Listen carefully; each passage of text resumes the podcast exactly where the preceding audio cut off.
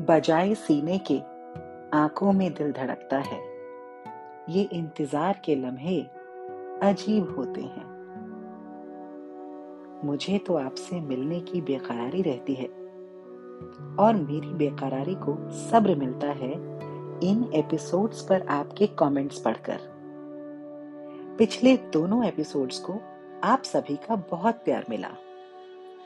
इसके लिए मैं आपका शुक्रिया अदा करती हूँ। शुक्रिया तेरा तेरे आने से रौनक तो बढ़ी। वरना ये महफिले जज्बात अधूरी रहती। नफ्सनामा की इस कड़ी में मैं अपने स्कूल के दिनों का एक अनुभव आपके साथ शेयर करने जा रही हूँ। एक ऐसा अनुभव जिसने मेरे जीने के तरीके को, जीवन को देखने के मेरे नज़रिए को, उस छोटी सी उम्र में सदा के लिए बदल दिया। मेरा स्कूल सीबीएसई मीडियम से अफिलिएटेड था। संस्कृत भाषा हमें सिक्स स्टैंडर्ड यानी कि छठी क्लास से लगी थी। एक्चुअली हमें हिंदी और संस्कृत भाषा में से एक ऑप्शन चूज़ करनी थी। हिंदी मेरी मातृभाषा तो है ही। साथ ही one of my favourite subjects यानी कि मुझे बेहद पसंद भी रही है। दरअसल मेरे दादाजी, पिताजी और मेरी बुआ जी, इन तीनों को हिंदी और अंग्रेज़ी दोनों भाषाओं में महारत हासिल थी। और मेरी माँ बेशक खुद इन भाषाओं की महारत ही नहीं थी, लेकिन उनका पूरा ध्यान इस बात पर था कि हम बच्चों की भाषाओं पर पकड़ दुरुस्त हो। तो इसीलिए हिंदी और अंग्रेज़ी में मैं अच्छी चल रही थी। मैंने ये भी महसूस किया था कि अलग अलग भाषाओं के लिए प्यार और उन्हें जानने का जुनून मेरे अंदर जन्मजात था। तो कुल मिलाकर मैंने संस्कृत भाषा को चुना। अब यहाँ मुद्दा ये नहीं है कि मैं एक नई भाषा सीख रही थी। बल्कि एक ऐसा क्षण है जिसने जीवन के प्रति मेरे दृष्टिकोण को हमेशा के लिए बदल दिया। हम सभी के जीवन में ऐसे क्षण आते ही हैं जिन्होंने हमारे मन पर कुछ अमिट चाप छोड़ी या जिन्होंने हमें अचंभित किया, जिन्होंने हमें कुछ बिल्कुल निराला सिखाया और जो हमारे जीवन की यात्रा में एक और मील के पत्थर की तरह महसूस हुए। चलिए, फ़िलहाल तो स्कूल वापस चलते हैं। ये बात उस एक दिन की है, जब मेरी संस्कृत की शिक्षिका, जो कि बाय द वे मेरी पसंदीदा शिक्षिका भी थी, ने कहानियों की पुस्तक से एक नया अध्याय शुरू किया। अध्याय का संस्कृत में शीर्षक था, ईश्वर यत करोति शोभनमेव करोति।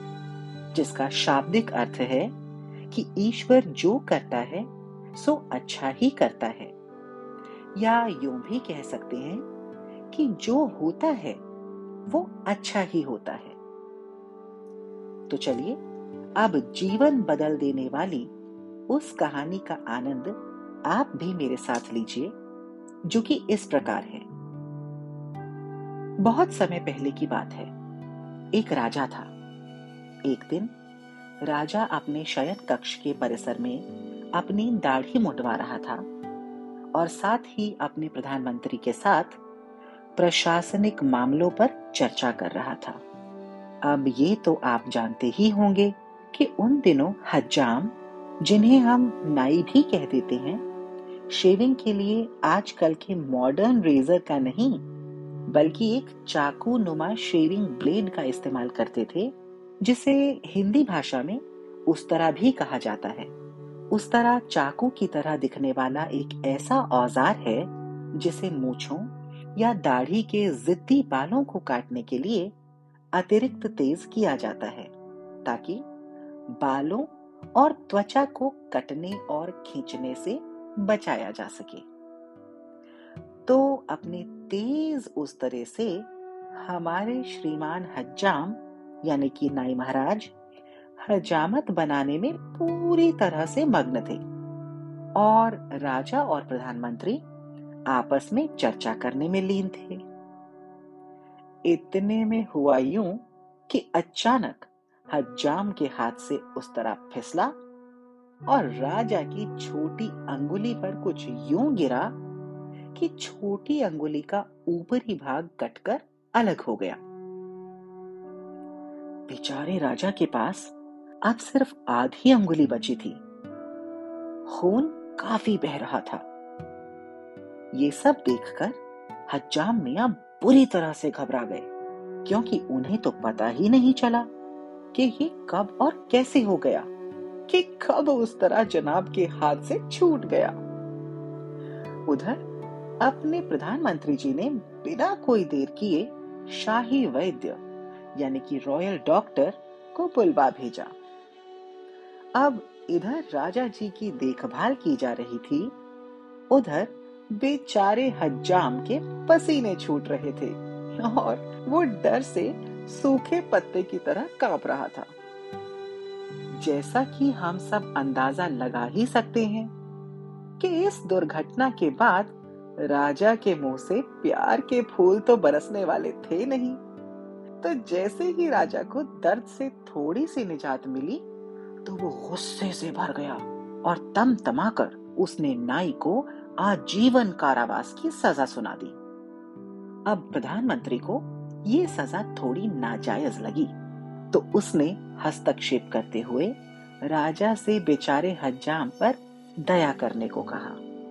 प्रधानमंत्री ने कहा, महाराज, आपको हज्जाम को क्षमा कर देना चाहिए, क्योंकि उसने जानबूझकर तो आपकी अंगुली नहीं काटी। ये तो एक दुर्घटना थी। इसके अलावा प्रधानमंत्री ने एक और बात कही, जो कि खास ध्यान देने लायक है।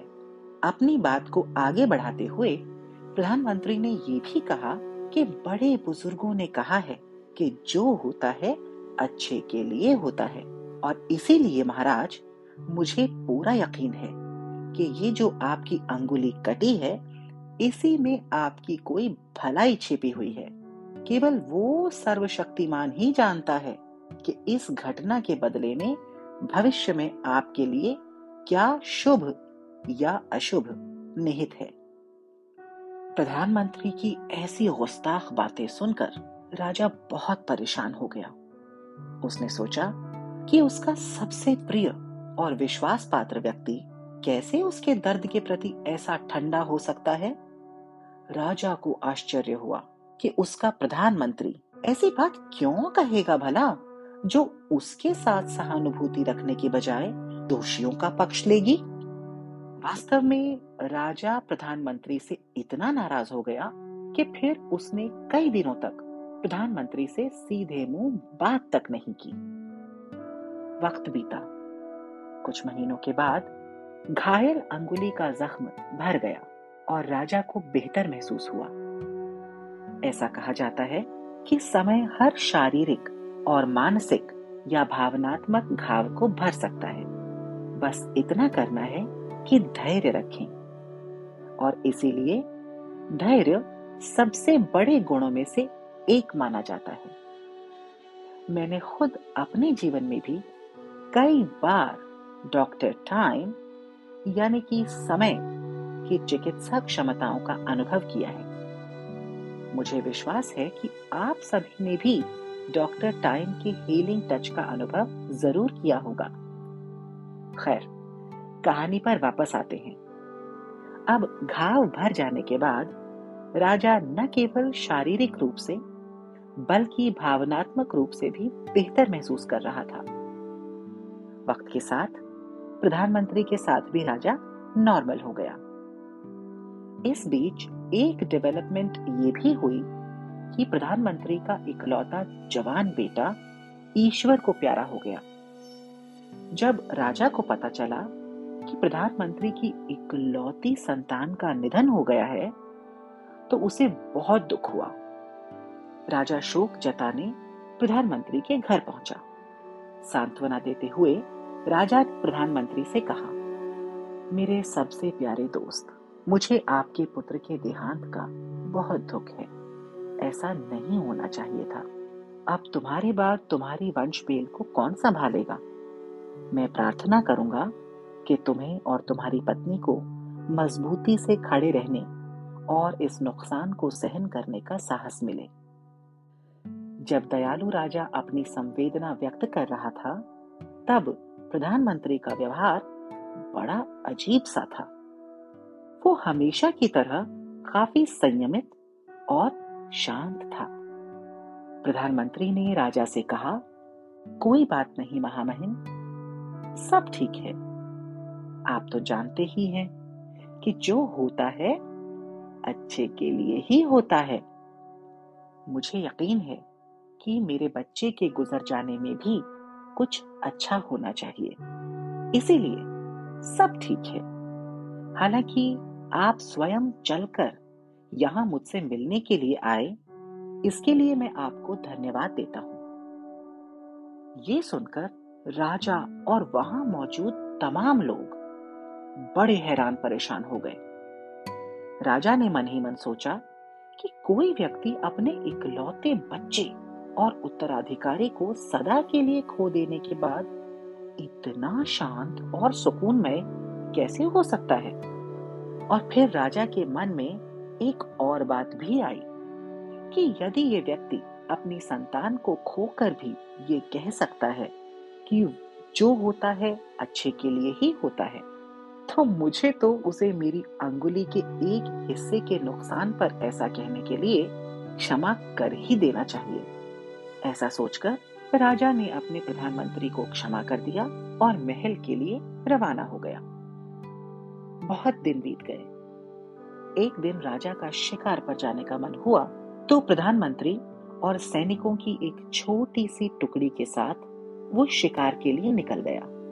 जंगल में राजा एक बेहद आकर्षक हिरणी का पीछा कर रहा था और जैसा कि हम जानते ही हैं कि हिरण बहुत तेज दौड़ते हैं।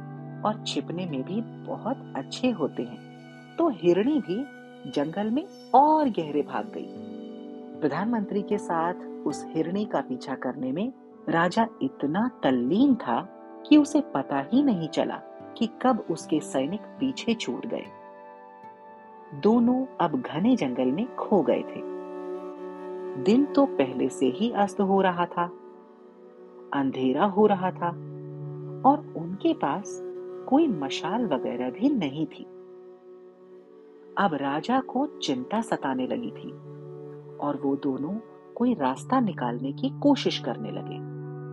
अचानक उन्हें कुछ आदिवासियों ने पकड़ लिया और ले जाकर अपने प्रमुख के सामने पेश किया। वहाँ के माहौल को देखकर ऐसा लग रहा था कि जैसे वो किसी देवता के सामने मानव बलि देने की तैयारी कर रहे हों। मुखिया को बलि के लिए दोनों में से किसी एक मनुष्य को चुनना था। इसलिए वो उन्हें देखने के लिए उनके नज़दीक गया। सबसे पहले वो राजा के पास गया और उसकी शारीरिक परीक्षा की। अचानक उसने राजा की अंगुली के कटे हुए भाग को देखा और उसे बलि के लिए अयोग्य घोषित कर दिया। कबीले के प्रमुख ने कहा इस आदमी का शरीर अधूरा है तो इसकी बलि भी अधूरी रहेगी। इसकी बलि नहीं दी जा सकती। ये सुनकर राजा की तो सांस में सांस आई। इसके बाद मुखिया ने प्रधानमंत्री को देखा और उसके शरीर की जाँच की। बलिदान के लिए शारीरिक रूप से प्रधानमंत्री बिल्कुल उपयुक्त था। फिर प्रमुख ने प्रधानमंत्री से पूछा कि उसका कोई वारिस है या नहीं? प्रधानमंत्री ने उन्हें बताया कि हाल ही में उसके एकमात्र उत्तराधिकारी की मृत्यु हो गई थी और अब वो निसंतान है। मुखिया ने तब प्रधानमंत्री को भी बलिदान के लिए अनुपयुक्त घोषित कर दिया, क्योंकि उनकी प्रथा के अनुसार जिसके पास अपनी विरासत का उत्तराधिकारी नहीं है, उसकी बलि नहीं दी जा सकती। और इसीलिए मुखिया ने अपने लोगों को, राजा और प्रधानमंत्री को सम्मान पूर्वक रिहा करने और उन्हें उनके राज्य की सीमा तक ले जाने का आदेश दिया। अब ये घटना थी या दुर्घटना, ये तो आप तय करें, लेकिन इसके बाद राजा ने अपना सबक सीख लिया। अब जाकर उसे ये समझ आया कि जो भी होता है, अच्छे के लिए ही होता है। हो सकता है कि आज हम किसी घटना से दुखी हों, लेकिन वो ही हमारे लिए सही था, ये समय बीतने के साथ ही समझ आता है। व्यक्ति सोचता है कि ऐसा मेरे ही साथ क्यों हुआ? या मेरे ही साथ ऐसा क्यों होना था? लेकिन मेरा खुद का तजुर्बा ये कहता है कि हमें वो ही मिलता है जिसके हम लायक होते हैं। We get what we deserve मैंने ये कहानी संस्कृत भाषा में पढ़ी थी, जो मुझे मेरी संस्कृत की शिक्षिका ने समझाई थी। उनका नाम था पूनम। मैं उनकी अविस्मरणीय व्याख्या के लिए उन्हें धन्यवाद देती हूँ। मैं बड़ी हो गई और स्कूल से पास आउट भी हो गई। लेकिन ये शिक्षा, ये कहानी हमेशा ही मेरे साथ रही। चाहे मैं कितनी भी परेशान क्यों ना हूँ, लेकिन मैं हर मुश्किल समय में अपने आप को याद दिलाती हूँ कि जो कुछ होता है, अच्छे के लिए ही होता है, चाहे कितना भी खराब लग रहा हो। तो ये थी स्कूल में मिली एक ऐसी शिक्षा, जिसे मैं आज तक भुला नहीं पाई, और जो है मेरी सांसों में समाई। आपके पास भी ऐसी रियल स्टोरीज के खजाने भरे पड़े हैं। उस समंदर में से एक मोती तो कीजिए साझा मेरे साथ। आप मुझे इस पॉडकास्ट के डिस्क्रिप्शन में दिए गए लिंक पर क्लिक करके वॉइस नोट भेज सकते हैं। या वहीं दिए गए नंबर पर व्हाट्सएप मैसेज भेज सकते हैं, या वहीं नीचे कमेंट बॉक्स में कमेंट छोड़ सकते हैं। अब समय है इस एपिसोड के लिए अलविदा कहने का। मैं आशा करती हूँ कि मेरी ये सच्ची कहानी आपको पसंद आई होगी।